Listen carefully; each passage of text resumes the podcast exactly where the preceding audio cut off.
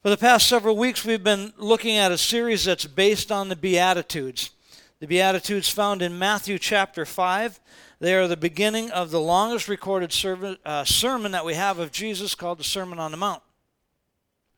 Um, I have said for four weeks, uh, we've, we've talked about this for four weeks, and yet, oddly enough, I realized uh, yesterday as I was preparing this we haven't yet read the Beatitudes, so we're going to do that this morning and uh, uh, get our groundwork. We've grabbed uh, little pieces here and there as we've gone along, but Matthew chapter 5, starting in verse 1.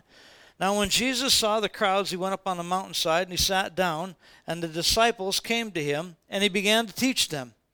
He said, Blessed are the poor in spirit, for theirs is the kingdom of heaven. Blessed are those who mourn, for they will be comforted. Blessed are the weak, for they will inherit the earth. Blessed are those who hunger and thirst for righteousness, for they will be filled. Blessed are the merciful, for they will be shown mercy. Blessed are the poor at heart, for they will see God. Blessed are the peacemakers, for they will be called the children of God. Blessed are those who are persecuted for righteousness' sake, for theirs is the kingdom of heaven. Blessed are you when people insult you and persecute you and falsely say all kind of evil things against you because of me. Rejoice and be glad because great is your reward in heaven. For in the same way they persecuted the prophets who were before you. What i want you to understand is none of those phrases are ambiguous. None of them are left open to interpretation. Jesus does not say at any point along the way uh, blessed are the merciful. Maybe you know, somebody might look better on them. They, they might be showing a little bit of mercy. Uh, blessed are those who hunger and thirst after righteousness. They might get a little bit. That's not what he says, right? He said, Blessed are you when you put yourself in this position, when this is your attitude, because here's the response. Blessed are those who hunger and thirst after righteousness. That's what we talked about last week. When you are so hungry for God's righteousness, when you are so thirsty for His righteousness, uh, Jesus Himself said, when you're in that position, you will be filled. Right? So if you walk around and say to yourself, Well, I just I, I feel like I just can't quite get enough of God, you might have to get a little bit hungrier. Can I say that? Is that okay to say in church that sometimes we're, we're responsible instead of, it's not always God's fault, sometimes it's us? Our text this morning is Blessed are the pure at heart, for they will see God. Blessed are the pure at heart, for they will, the pure in heart, for they will see God. We've talked about being poor at spirit, humble. We've talked about hungering, thirsting after righteousness. Today we want to talk about being pure at heart. And one step beyond that is what does it mean to see God? Blessed are the pure at heart, for they will see God. Does that mean you're going to have a vision of Jesus? Maybe. Does that mean you're going to what what is that? What does that mean? Does that mean when I die and I go to heaven, then I'm going to be in God's presence? Is that what that means? That's part of it. I think what our text today is really about is God wanting to bring a higher purpose to every aspect of our lives. The purpose of being transformed into the people that God wants us to be. And then as we live out that transformation, it would be to God's honor and to his glory. Blessed are the poor, are the pure at heart, for they shall see God. You see, if we think that being pure at heart is just for us, I think we miss the whole point. Does God want us pure at heart? Certainly. But as we talked about last week, God wants us to reflect His light and His life and actually reflect Christ in the community around us. Purity in heart is about Him, it's not about us. There's something we have to do, but it's not about us. Transformation is the first thing that we that that happens in our life. That when we turn to God, we get saved, that's what we call it. We have a relationship with God. That transformation begins in our heart.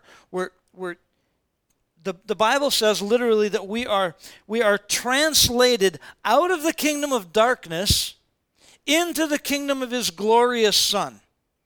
We come out of a life of death and darkness and sickness and, and being overcome and overpowered into the kingdom of light. How many of you feel like you're in the kingdom of light this morning? Seven. Yes, that's good. There's a lot of room then for the rest of us, right?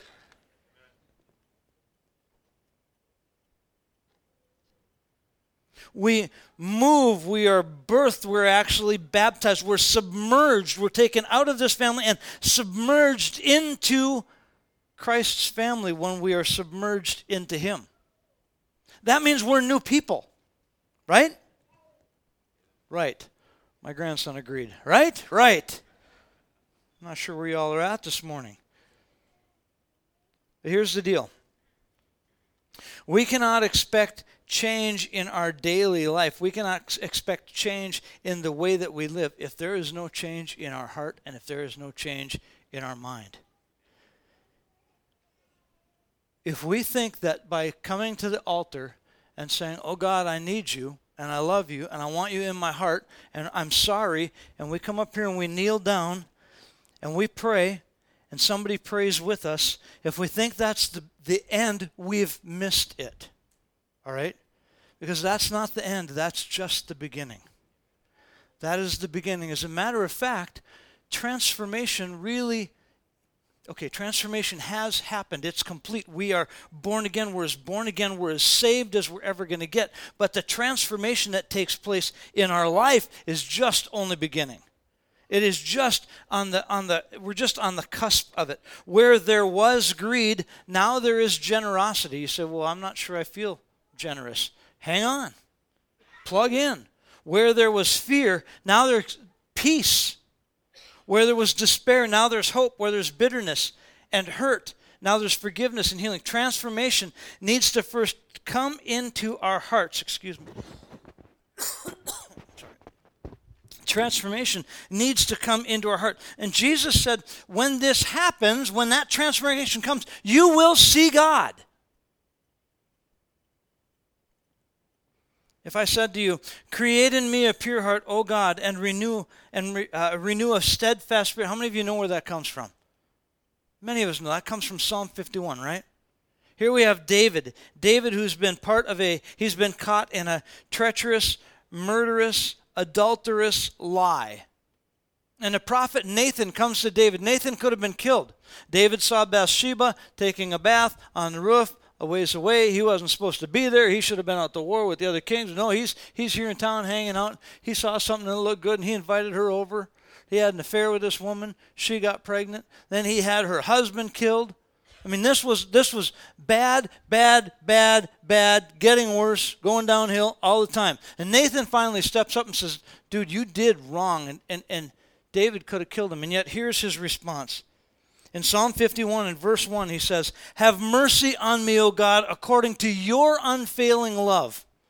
Not according to what he's done, but according to God's unfailing love. According to your great compassion, blot out my transgressions, wash away my iniquities, cleanse me from my sin. I know my transgression. My sin is always before me. Let's just stop there for a minute. How many of you are bold enough to raise your hand and say at some point in life you've done something wrong? Good. See, that's better than the last seven that were there. How many of you know that when you do something wrong, especially when you really do something wrong, that is in front of your face all the time?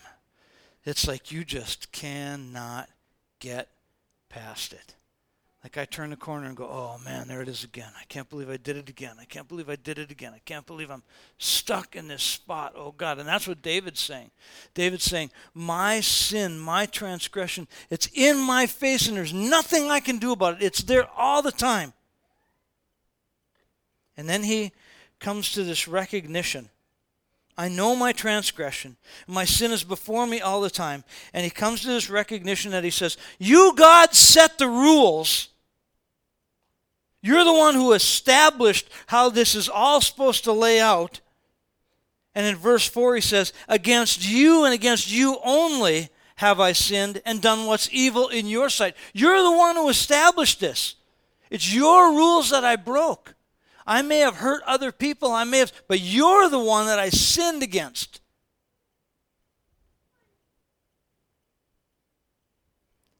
He goes on and he says, You are right in your verdict and justified when you judge. Surely I was sinful at birth, sinful from the time my mother conceived me. Yet you desired faithfulness even in the womb. You taught me wisdom in the secret place. You can grab a hold of that? I don't think he's just talking about David. I think he's talking about each one of us. We come into this life as believers, Christians, no, we have to make that choice. But God, when He knits us together, He puts truth in our heart. We know, we know when we sin for that first time. Nobody's got to tell us. We know. I've told the story before about the first time I smoked a cigarette. I was back on the second 40, behind the first 40, crouched down behind a bush, covered up with my hands. You'd have had to look for me with a heat seeking missile. And nobody cared, right? And I'm back there smoking a cigarette. And the next time, it wasn't quite so bad. I was standing up smoking a cigarette. And the next time, I didn't go back 40 acres, I only went back 20 acres. And we get more and more brazen with our sin. But I knew it was wrong. I knew it was wrong.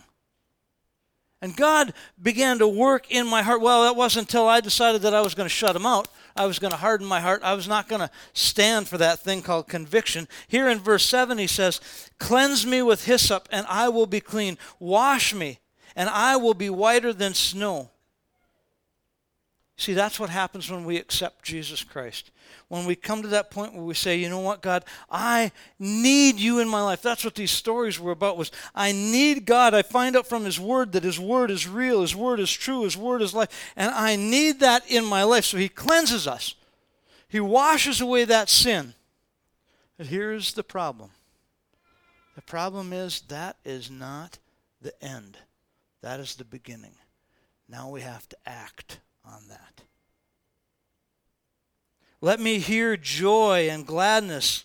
Let the bones that you have crushed rejoice. Hide your face from my sin. Blot out my iniquity. Then David says, Create in me a pure God, o, a pure heart, O God, and renew a steadfast spirit within me. Do not cast me from your presence or take your Holy Spirit from me. Restore the joy of your salvation and grant me a willing spirit to sustain me, God. I need to change in my life. I believe that what the, the beginning of this pure heart is something needs to take place inside of us. We need to recognize that it's God that we've sinned against. We need to recognize that He's the only one who gives us hope. He's the one who gives us life. But when we do that, we need to realize that there's some cleaning that needs to go on be honest. You know, we think about the term pure, and sometimes you think about, well, getting something really clean and soapy and sudsy and scrub it up. I think Jesus, when he talks about pure, he's not talking about soapy and sudsy. He's talking about deep cleansing, deep cleaning. I don't watch it often. I've seen uh, restaurant rescue, I think it is on TV. You know, and these people are serving food out of the back and everything's all great. And this guy walks in and he's like, Close this place down! Look at the slime under here. When was the last time that was clean? When was this clean? When you're going to kill people. You're going to poison people. If you ever want to find out what restaurant in town you want to go and eat at and what one you don't, talk to an American linen driver. They're the ones who go in the back of the restaurant. They're going to tell you what it looks like where the cleaning surfaces are. You go and talk to those guys. They'll tell you where you need to go and where you don't need to go. Look around the back. See, most places don't do a deep cleaning, and most of us don't do a deep cleaning. We get right with God and we're all happy with that, but God wants to change what's inside, what's deep inside. Because I'm here to tell you if you you come to church, you accept God, but you don't let Him do some deep cleaning, you're going to keep dragging around that old hurt, dragging around that old unforgiveness, and guess what? All those old habits are going to come right back. And probably, scripturally, they're going to get worse. There's a reason for that.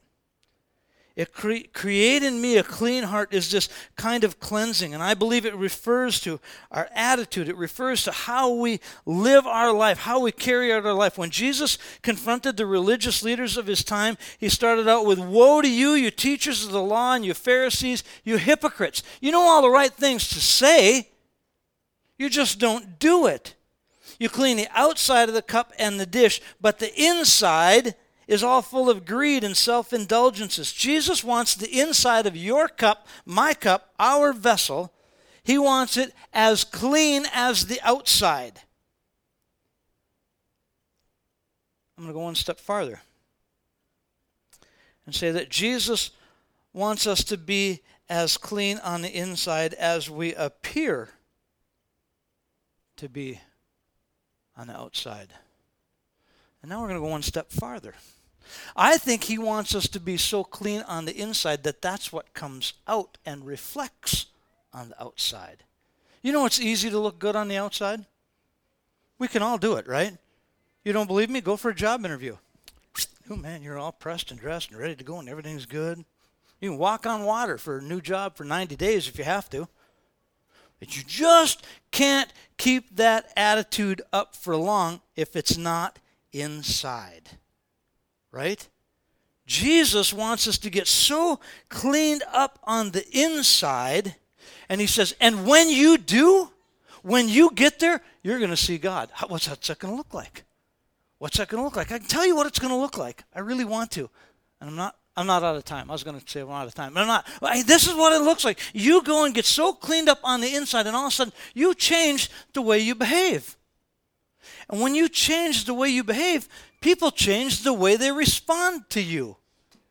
And when people change the way they respond to you, you're going to go, man, it's almost like it's almost like I see God in there. It's like there's something that's really going on in there. You know why? Because it's coming out of you. It's coming out of you. God wants to change us at such a deep level. But if we're just going to play surface stuff with God, He can't do it. And you're not going to see God you're not going to see transformation. You can get born again and probably make your way on into heaven, but you're not going to see God on a daily basis because you're not going to behave like Christ to the world around you. You want to see God on a daily basis? Serve like Jesus served. Live like Jesus lived. Jesus wants the inside of the cup. He wants that deep cleaning.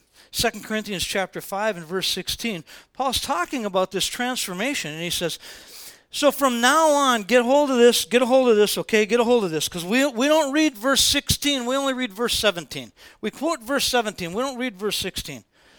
Paul says in verse 16, From now on, we regard no one from a worldly point of view, though we once re- regarded Christ in this way, we do so no longer. Paul is saying, that, that when I come to that point of salvation, when I accept what Jesus Christ has done in my life, now I don't regard anybody from a, I'm not going to look at anybody anymore from a worldly point of view. Well, well, what does that mean? Okay, so looking at somebody from a worldly point of view, I see our brother sitting here who's got some tattoos. you, you got a ponytail, man. Ooh, boy. That Jesus, he's kind of a religious fanatic. Ooh, we're not really sure about that. You know, uh, this guy over here, he's got a couple kids, no, no wife around. Oh, I'm not really sure. We look at, face it, let's just be really honest, okay? As Christians, we walk around quite often looking at people from a worldly point of view. Honestly, somebody walks up to you, be honest, don't, nobody needs to raise your hand, but be honest. We know somebody walks up to you with an armful of tattoos and you don't got any. You're going, I'm not really sure. I'm standing. I got to work. I had to have a truck worked on one time. I'm in Hibbing. So, first of all, it's against the law for me to drive this truck down the highway. I'm just confessing that right now because I didn't have a Class A driver's license. But I took it out to the shop, and I'm standing there waiting in line. And I hear some guy walk up behind me. Click, click, click, click, click, click, click, click, click. I hear his his cowboy boots clicking as he walks up behind me.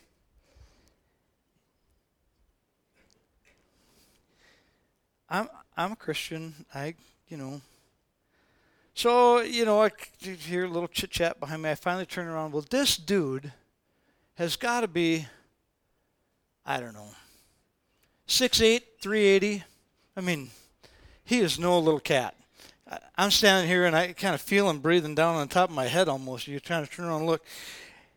Bald as the day is long, shoulders like this, and he's got a tattoo of a spider web that starts right here. And it works its way out. And he's got a big old spider somewhere over here. And, you know, you want to be cool. But when you turn around and go, oh, gee, cool's gone. You just, you it's just gone at that moment in time. And so I'm kind of choking back a little bit and, you know, still trying to get my composure together because, face it, we judge people. Sorry, we do it. As believers, we do that. And I did it. I judged him, man. I'm figuring you you got several years under your belt somewhere. I'm not sure where, but you I'm this is not a good Who does that? Who puts a tattoo starting right in the middle of their face and goes back and then has a big old spider right here? Who does that? Okay? You want to know how God works? Here's how God works. Okay? I saw God in all this, get my heart squared away. This guy's sister, his sister, was working in a Christian school that I happened to be the president of the board of that Christian school. And his sister was our son's personal aide on a daily basis. Like, this has got to be God. I got set up and I got busted for my attitude, and God was trying to clean my cup. God ever tried to clean your cup? We need to get our cups clean. Paul says here, no longer are we going to regard anyone from a worldly perspective, from a worldly view. If you become a believer in Jesus Christ and say to yourself, I want to see God, I want to have a pure heart, you can no longer look at people from a worldly view. You have to step back and say, okay, God, what's behind the beard? What's behind the hat? What's behind the tattoo? What is it?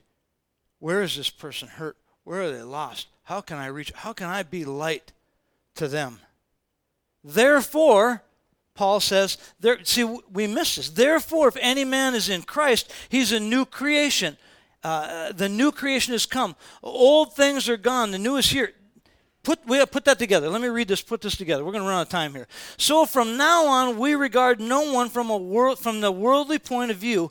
Though once we regarded Christ in this way, we no longer do so. Therefore, because of that, because I'm no longer going to regard anyone that way, therefore, if any man is in Christ, a new creation has come. The old is gone and the new is here. All of this is from God who reconciled us to himself through Christ and gave us the ministry of reconciliation. He's saying we used to look at Jesus one way, and now that we've accepted Christ, we can't look at him that way anymore. And by the way, we can't look at anyone else that way. Here's what you need to understand historically He's in the city of Corinth. In the city of Corinth, they had all kinds of debauchery, all kinds of sin, all kinds. They used to use temple priestesses which really means they were temple prostitutes. So when they got done with the church service, they had another service going on in back. That's what was going on. And man, you were the proudest of all dads if you happen to have a daughter who was going to be a temple prostitute. She was really something. I'm not saying this was going on in the church of Jesus Christ, but this is the spiritual stuff that was going on. And Paul's saying from now on, when we accept Christ, when somebody around us accept Christ, I don't care where you were at, I don't care what it was you did, I don't care who it was you used to hang out with. When you accept Christ, I have to look at you from a different perspective. No longer am I going to look at you from that perspective of the world that says you're trash, of the world that says you're this, of the world that says, now I need to look at you with different eyes and say, how would God have me see that person? Because that's where transformation comes from. And Jesus said in the Beatitudes, when you do that, you're going to see God. When your heart's pure, when my heart's pure, all of a sudden I'm going to see God. How am I going to see God? I'm going to see God in, in the eyes of a little baby who's getting help maybe for the first time. I'm going to see uh, God in the eyes of a mom or, or a son, somebody who's been beaten and abused and somebody who's been looked down on, and all of a sudden I'm going to see them with the eyes of Christ and I'm going to see God. Jesus said, Whatsoever you do to the least of these, that you do unto me. We're, we're walking in the middle of a, of a challenge here. Does this mean that when I accept Christ, or that when, when, when John accepts Christ, or Mike, or Pete, or Sally, or Bob, that instantly they're going to be like Jesus? Nope. Instantly they're going to sit, they're not going to sin anymore. Nope. Does it mean that the whole world is filled with unicorns and butterflies just because I accept? Nope. And it means that we're called to step up our game believers were called. Jesus, if you will remember, when he was teaching when these Beatitudes, he was speaking to his disciples. He was speaking to his followers. And he said, If you guys will simply get your hearts pure, you're going to see God. I'll guarantee it. You're going to see the Father. I'll guarantee it. But it comes with us, A, changing our heart. B, it comes with us changing our mind. Paul speaks to the church in Philippians in verse uh, chapter 4 starting in verse 4 and he says rejoice in the Lord always and again I say rejoice let your gentleness be evident to all. Let your gentleness be, be evident just to those who do things right? To the guy who cut you off in traffic? For the lady who's bumped her cart into you? To, the, to the to the lady whose cart got away from her in the parking lot and smashed the side of your brand new truck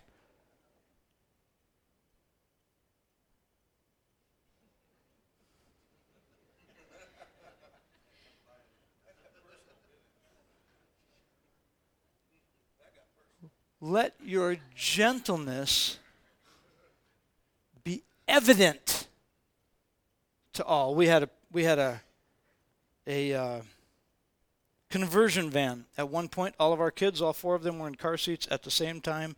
Thank you very much. So they're all in their car seats. We had a conversion van, just got it not too long before. It wasn't new but it had fancy stripes. Well, little light brown, a little bit darker brown, a little bit darker brown, a little bit darker brown, all fancy stripes going down the side. Got the fourth of our four children in the vehicle. You know, got side doors, you know, on the side here to open up, and I'm hanging on the doors, and I'm like, just get your seat belt done. Just get buckled up. And I'm hanging, just get buckled up. And all of a sudden I realize my arms are going like this. And I realized that somebody has just crashed into the side of my conversion van. And then I realized immediately after that that it was the pastor's 15 year old son. As he was bringing dad's truck around and cut things short. and he's panicked. What do I do? Wanting to stand on it. Stop, stop, stop, stop, stop, just stop, stop, stop. Then, boom. Okay, go back, look. Okay, come forward, come forward. Turn your wheels up. Okay, got the vehicles unhooked. And our worship leader, who is in the vehicle right alongside, comes up to me afterwards and he's like, I'm really impressed how you handled that, man. It was really good. You could have lost it. I think I'd have lost it. You could have lost it. You're really good. And I want to tell you, that built a relationship with me and that young man for a number of years, man. He, over time, that never came up again. By the way, they never got the paint job right on it either. They could never get all those colors. I had to sell the van. I just couldn't take it. That corner just did not match. It just I couldn't handle it. So but God wants God wants our righteousness. He wants that purity of our heart to be evident to everyone around us. Everyone, including your family. Because sometimes it's easy to be righteous to everybody else but the ones that we go home with, the ones that we know on a personal basis, the ones that really know us, sometimes that's not so evident there. We're going to close now. I'm about halfway through my notes that I put us at about quarter after 12, but we're not going to do that. So let's close in prayer. We're going to keep this up next week. We're going to go at it again. And we're going to look at how do we change our mind? We change our heart, and that's the start. we got to change our mind in order to really live this thing out. Father, thank you for each person who's here. Thank you for the Gideon's ministry. God, I pray that you would just bless John. I pray that you'd pour into the Gideon's ministry. And I pray that as those testaments go out, your word says that your word goes forth and it does what it's, what it's set forth to do. It accomplishes that which it's set forth to do. So I pray that as we give to that, Father, there would be fruit in the Spirit, there would be fruit in eternity because of that word going out. Thank you for that. Again, bless that ministry. I thank you for each person who's here, each person who's watching us online. God, I pray that you would change our hearts and then change our minds so that we can be a mirror, we can be a reflection of Christ to the community around us. That, I believe, is what you'd have us to do, is have our cups cleaned on the inside, so much so that it reflects through on the outside. Bless this body of people, bless this congregation now in Jesus' name. Amen. God bless you. Have yourselves a great week.